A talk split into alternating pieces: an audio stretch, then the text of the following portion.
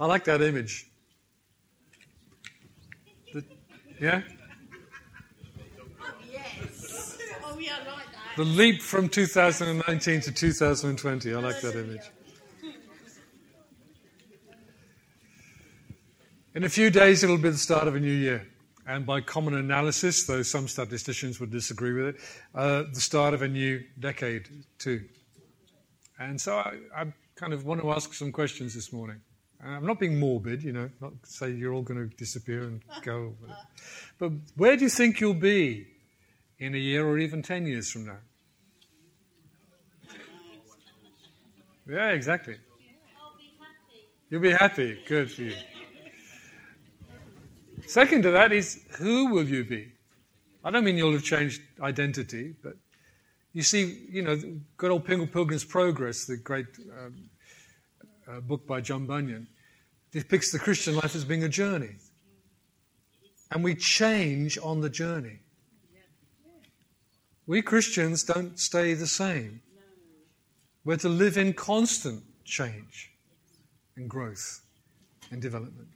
So, who will you be in a year or 10 years' time is a very valid question if you're a person of faith, if you're a Christian. You know, let's, let's go back a bit to where we picked up that video earlier. Times change. Ecclesiastes 3 says there's a season for everything and a time for every purpose under heaven. And, uh, you know, in, in a year, maybe not a lot changed, though this last year, quite a bit changed in, in our nation. In a year, not a lot changes, but quite a bit in five years. And in 10 years, the change between 2020 and 2030 could be huge. Some change is incremental. It, it, it's like the, when the seasons change. They, they, there isn't like, oh, it's spring. Wow, look at that. You know, there's, there's, there's a process of transfer and change. But the other change comes through crises, through big events, which are unpredictable, which just happen, just come. And uh, we're heading now to midwinter, but in March we'll see spring returning again, and by July, August, we may be up again in record breaking summer heat. But sometimes we are so bogged down with the routine, with the, with the next one, the next thing, the next thing, the next thing. We don't see, we don't look at the big picture. We don't look at the picture, uh, picture of life. Who could have predicted a year ago that we would have, you know, Boris Johnson in. Wow. Who would predict the events of a coming year? You know, only fools predict politics or interpret unfulfilled biblical prophecy and make firm predictions about things. Been going through the book of Daniel on Sunday mornings. God declared that these empires would come and go, succeeding one another, until the time came for Jesus, the Messiah, to appear. Other empires since those days have come and gone, including the British Empire. And they deserve to die. There are reasons and seasons and cycles to this world, this age, this age, but God's people, God's children, endure and live through all of those changes because, as we saw in the video earlier, God does not change. I, the Lord, do not change, he says through the prophet Malachi. Therefore, you're not consumed, O sons of Jacob. Whatever troubles and trials come to us in life, the greatest trouble that could ever happen to any one of us is that God changed. Therefore, we could no longer rely on Him. We couldn't be sure of His covenant kindness and love. We couldn't depend upon His truthfulness, therefore His faithfulness to do what He says. If those anchors were taken away, that would be the worst thing that could ever happen to us as a human race. If God changed.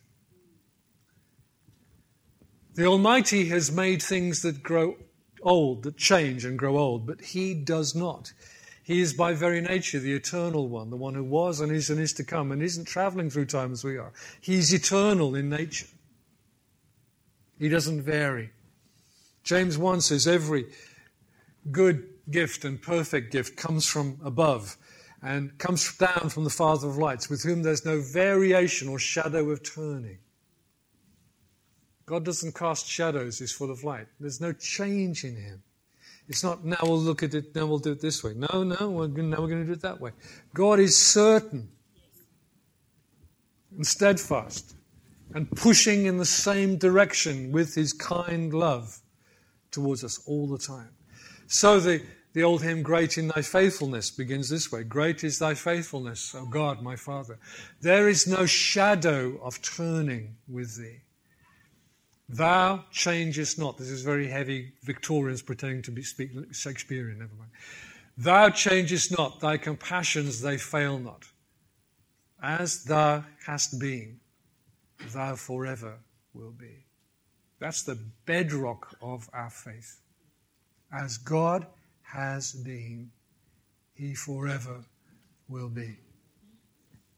The old hymn, Abide with Me, which is sung at uh, FA Cup finals since the 1920s and the Rugby League final in the North. Every year since the 1920s, they sing the first and last verses of Abide with Me. Is part of one verse. Change and decay in all around I see. O thou who changest not, abide with me. Stay close to me, Lord. But the Lord Jesus put it the other way around.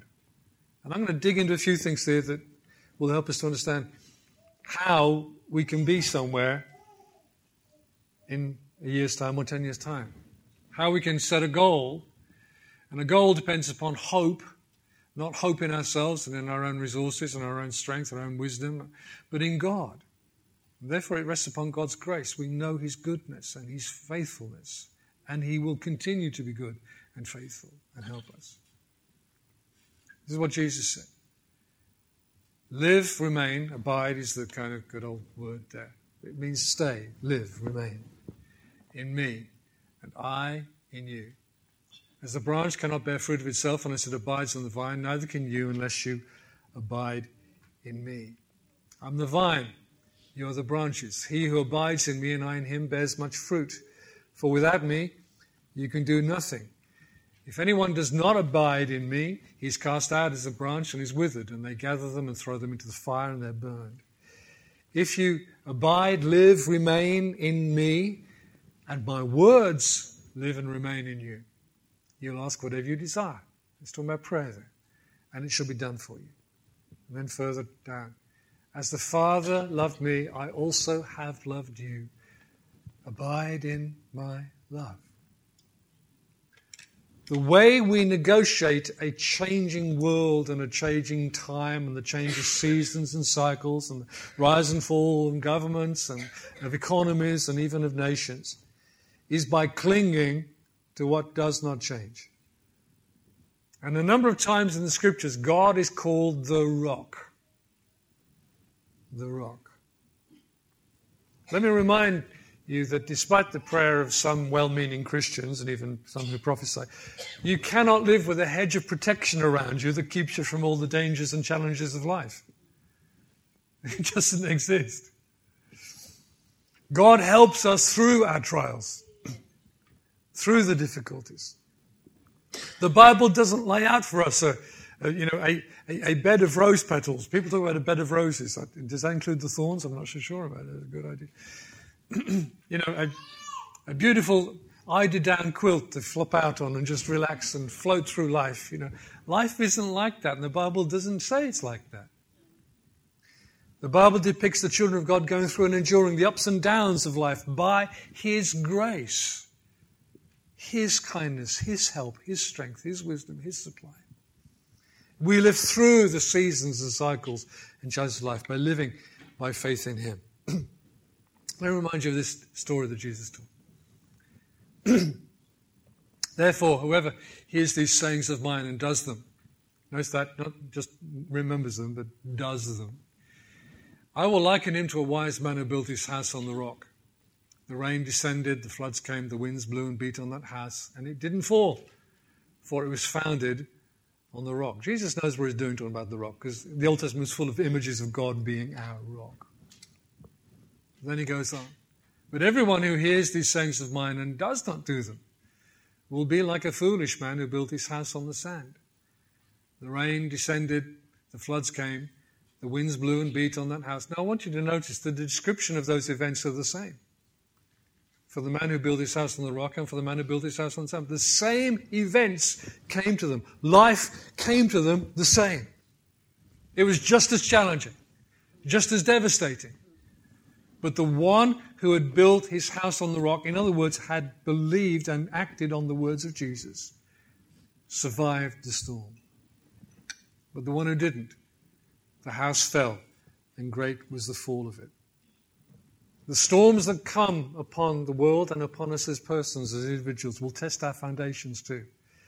But if we're built upon our rock, we will endure. I found this from Charles Spurgeon, great Victorian preacher. I've learned to kiss the wave that slams me into the rock of ages. Whatever drives me back to Him, in other words. The Lord is with us in every circumstance. But we change, and we are, we are supposed to change. Some change is inevitable. We grow older. We experience life through seasons, t- times, changes. Uh, and when we grow older, we don't get any fitter or any stronger. We have to fight against age and its influence. If someone tells me that I haven't changed in the past 10 or 20 years, I wonder what glasses they're wearing. I surely didn't look like this that those many years ago. Please tell me that. No. So my question again is this: Where, where will you be, and where will you be in 10 years or a year's time? We need to change. If we're not changing, we're probably not growing. The French philosopher and writer Anatole France says this if we don't change, we don't grow. If we don't grow, we aren't really living. If you are living, you should be growing and changing. We can't avoid growing older, but we choose whether to grow up. How we handle life and change and challenge, even growing older. How do we handle that thing? By looking at Jesus. 2 Corinthians 3, verse 12. Oh, it's too small, you can't read it. I'll, let me read it to you. Therefore, since we have such hope in future grace, future glory, we use great boldness of speech. Unlike Moses, who put a veil over his face that the children of Israel could not look at steadily at the end of what was glory that was fading away, their minds were blinded. Until this day, the same veil remains unlifted in the reading of the Old Testament. In other words, Jewish people don't understand these things about Jesus because the veil is taken away in Christ.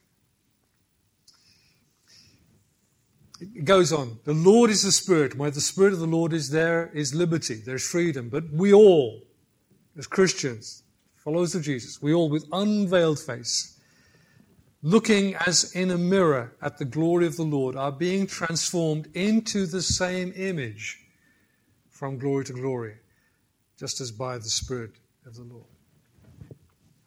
Then Paul goes further on in the next chapter. Therefore, we do not lose heart.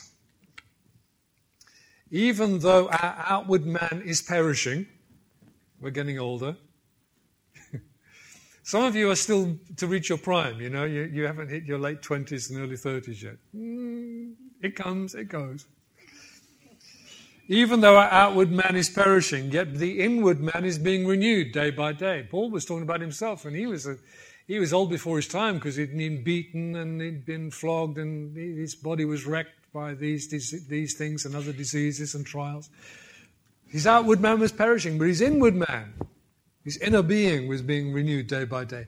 For our light, momentary affliction, which is just a moment, sorry, is working for us a far more exceeding and eternal weight of glory. We don't look at the things that are seen, but at things which are not seen. We don't look at seeing the things which are temporary, but at things which are eternal. Let me be very practical about this. I'm going to go to Peter for his closing comments in his second letter. 2 Peter 3, verse 17. And he's written about, in a letter, a warning about false teachers and false prophets and people who mislead people and tell them, uh, them away from Jesus. And he's warned them about that, and he's very, very clear about that. And Jude writes a very similar letter, but shorter letter. And then he's closing up his argument in 2 Peter 3:17 he says, "You therefore, my loved ones, since you know these things beforehand, beware lest you fall from your own steadfastness, your enduring in faith, being led away with the error of the wicked, but grow in the grace and the knowledge of our Lord and Savior Jesus Christ. To him be the glory both now and forever. Amen." That translation, I believe, is the accurate one. It is both grow in the grace of our Lord and Savior Jesus Christ and grow in the knowledge of our Lord and Savior Jesus Christ. Those two things are set together there, aside, apart from one another. Grace and knowledge. Talk about grace for a minute. Grace in Jesus from God the Father accepts us forgives us, cleanses us from our past, and gives us a new beginning. It's wonderful grace, isn't it? But grace doesn't stop there. Those are, again to quote Spurgeon, the foothills of grace. There's a, there's a, there's a further upward journey in grace. Grace comes and equips us and empowers us to live a new life through faith in Jesus. We deal with all of life by receiving the grace of God through faith in Jesus. The Bible says the just, the, the Christian, the believer will live by faith. So we come to Him in every challenge of life, every trial, to deal with every crisis, to deal with every offense, every obstacle, every disappointment. We bring them to Him and we find grace from God. Hebrews says that we, we, we, we, we, can come with boldness into the presence of God to receive grace and mercy to help us in time of trouble. And it's not just big troubles, all sorts of small troubles. There's small troubles that eat away at your heart and cause you to be weary and worn out and worn away sometimes. The way people have dealt with you, the way people have treated you, that's enough to get you kind of grinding your teeth sometimes, isn't it? But we bring them to God and find grace to help us. There are some crises in life that are just big impact. You know, the, the big C, cancer, unemployment, all sorts. They, they just knock us. And we need the grace of God and the support of our brothers and sisters at times like that. Prayers of the saints and the arm around the shoulder, even a shoulder to cry on. And there are times as Christians when we, we mustn't deal lightly, glibly with the hurt that people are going through. There are times for us to rejoice with those who rejoice and to weep with those who weep. Yes? To empathize, to share in the difficulty. But there's a lot of life which is not such a big deal, yet it is still difficult. In the general run of life, the daily troubles, the conflicts, the setbacks, we have a choice in that process between, excuse me if I'm going to be glib here, but between groaning or growing. We can complain or we can get grace. Yeah? We can we can even natter about it with people, or we can go and talk to the Lord about it and ask Him for some help. Yeah. It says, grow in the grace of our Lord and Savior, Jesus Christ, which means we, we, we, we live life as a process of getting grace to deal with life, whatever life is at that point in time whatever the challenge is, whatever the disappointment is, whatever the, the, the joy is, because we can get drunk on our joys, then we wonder why we get a hangover afterwards. I'm not talking about alcohol, I'm talking about emotion. We can, we can embrace a high and become so high with the high that when the high stops, we go, What's matter now? What happened to me? Life has ups and downs. And I'm not saying we level them out and we just live like, hmm. We don't need to do that. But we need to accept that life has ups and downs, and whether it's an up or a down, we need God's grace to handle it. Amen. We need Him to give us wisdom. So we know how to be, and we know what to do, we know what to say. We need God to give us mercy, so we deal with people with kindness. We let them off sometimes. Well, they don't deserve it. No one ever deserves anything. Get over it. Yeah. You don't either. That's right, absolutely. We need God to supply us with love. We need Him to help us many times with courage. For even when we know what is the right thing to do or the right thing to say, we need Him to put the deposit of courage, conviction in our hearts. So when the moment is right, we step into it and we do or say what we know we should.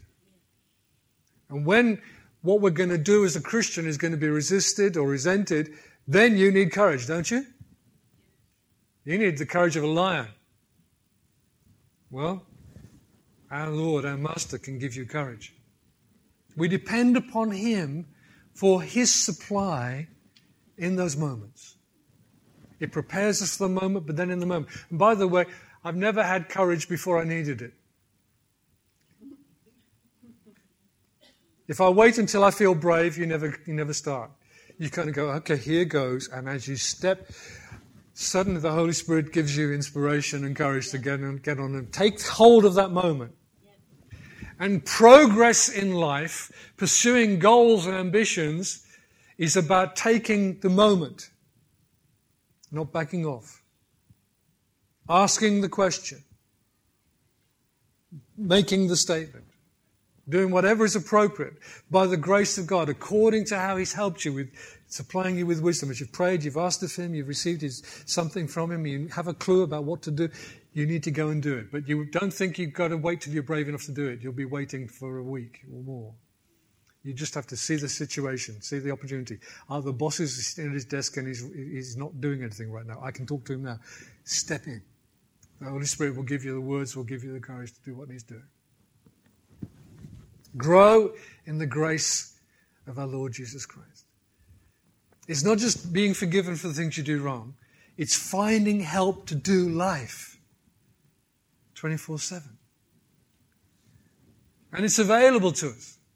Grace is always available to us from our unchanging God through our Master, the Lord Jesus. It also says grow in knowledge. Grow in the knowledge of our Lord and Savior Jesus Christ. That doesn't mean we know all that He knows, He's omniscient. But we know what we need to know from Him. When Paul was in prison, and he wrote a few letters to the churches from prison, he couldn't travel, he couldn't preach and teach, he couldn't train others. But he still, according to Philippians 3, had something he was pursuing with all his heart. Anybody remember what Philippians 3 tells us Paul was pursuing? that I may know him. That I may know him. Knowing Christ. Firstly, you need to know him as Lord and Savior. And I'm glad that the New King James and one or two other translations go with the version, the Greek version, that has the word Savior in there because you can't. Some people, you know, it's a kind of liberal Christianity that says, oh, we just want to follow Jesus as an example. You can't follow him as an example if he's not first your Savior. If he hasn't forgiven you for being the, the hopeless case you were and stood you back on your feet and given a new start, how can you begin to follow him? And if, if you can't see him and hear him, how are you going to follow him? So you're not, you cannot follow a Jesus that, oh, I always imagine Jesus to be like that song to follow him. Who cares how you, how you imagine him to be? The Bible tells us how he is. We need to examine the record. The scriptures testify of me, says Jesus. And he was talking then about just the Old Testament. How much better than even now we've got the New Testament, we've got the Gospels, the precious Gospels. We can soak ourselves in getting to know Jesus. And when we can see him and we can hear him, first of all, we acknowledge that he is our Savior. He has rescued us. He has paid the price for our forgiveness on the cross at Calvary. We're redeemed. The atonement, the, the at one the reconciliation between God and us has been made in Jesus. And on the basis of that, grace follows grace upon grace.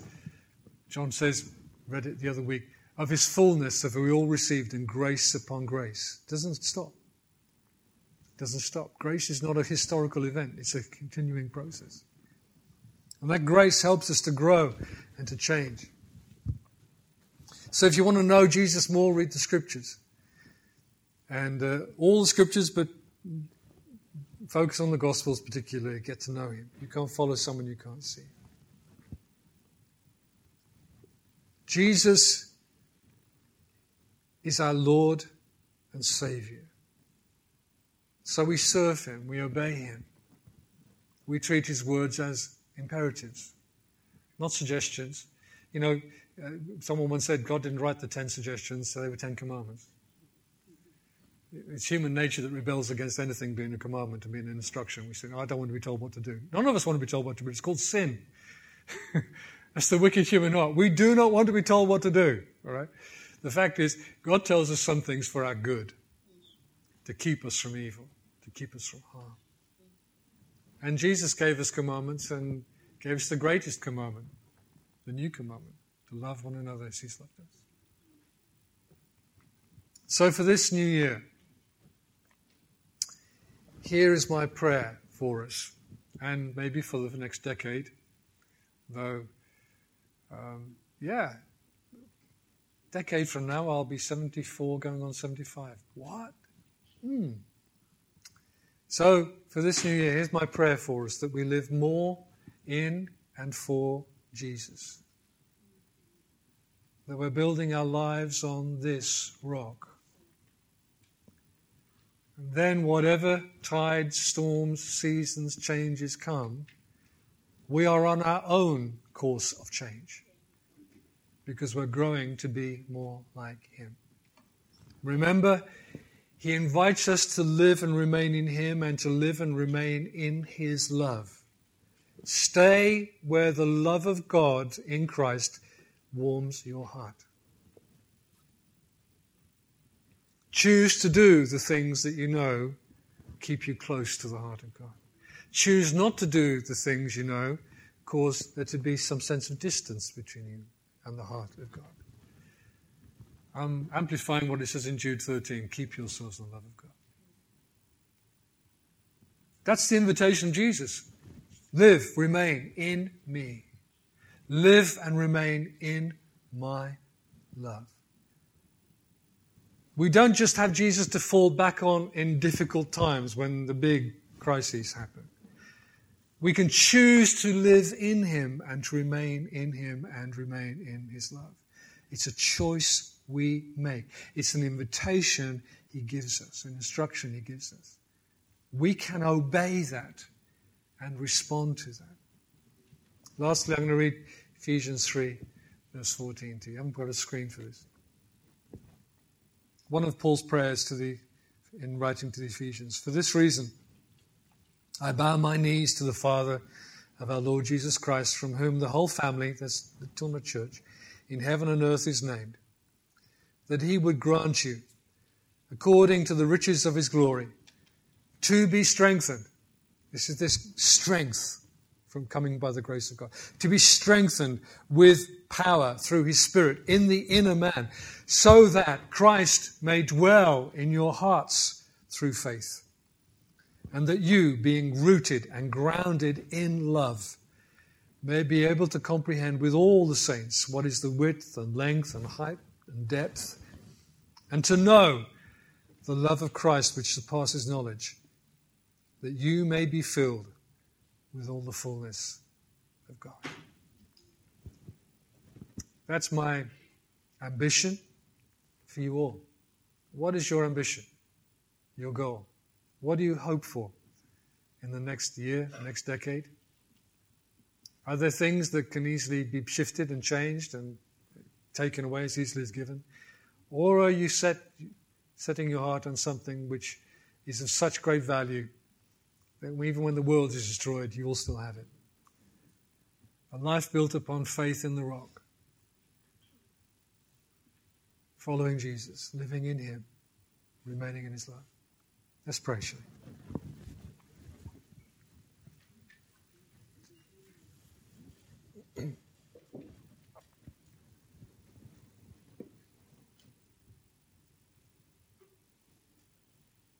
Jesus, our loving Master, we thank you for your precious words that draw us closer to you. Sometimes we do only really turn to you when the waves are crashing. but you want us to find the source of life and the hope of life and every bit of strength and grace and wisdom we need for life in and through living in you, depending upon you. Lord, in these days, as we work through into a new year, and uh, the turnover into a new year is one we, we delight to celebrate in many ways. I pray that our vision may be broadened beyond the routine of life to the purpose and direction our lives are traveling. That we'll have goals and ambitions in our hearts which are to do with things which can never be taken away from us and never be changed. And we ourselves, Lord, acknowledge we're on a journey and we've come some distance by your grace, but we have a distance yet to go. And there's still more change to be brought about in, in us through how we respond to life by the supply of your grace. We thank you, you've saved us from our past by grace through faith, and you are still continuing to save and change us by grace through faith. Thank you, Father, in Jesus' name. Amen.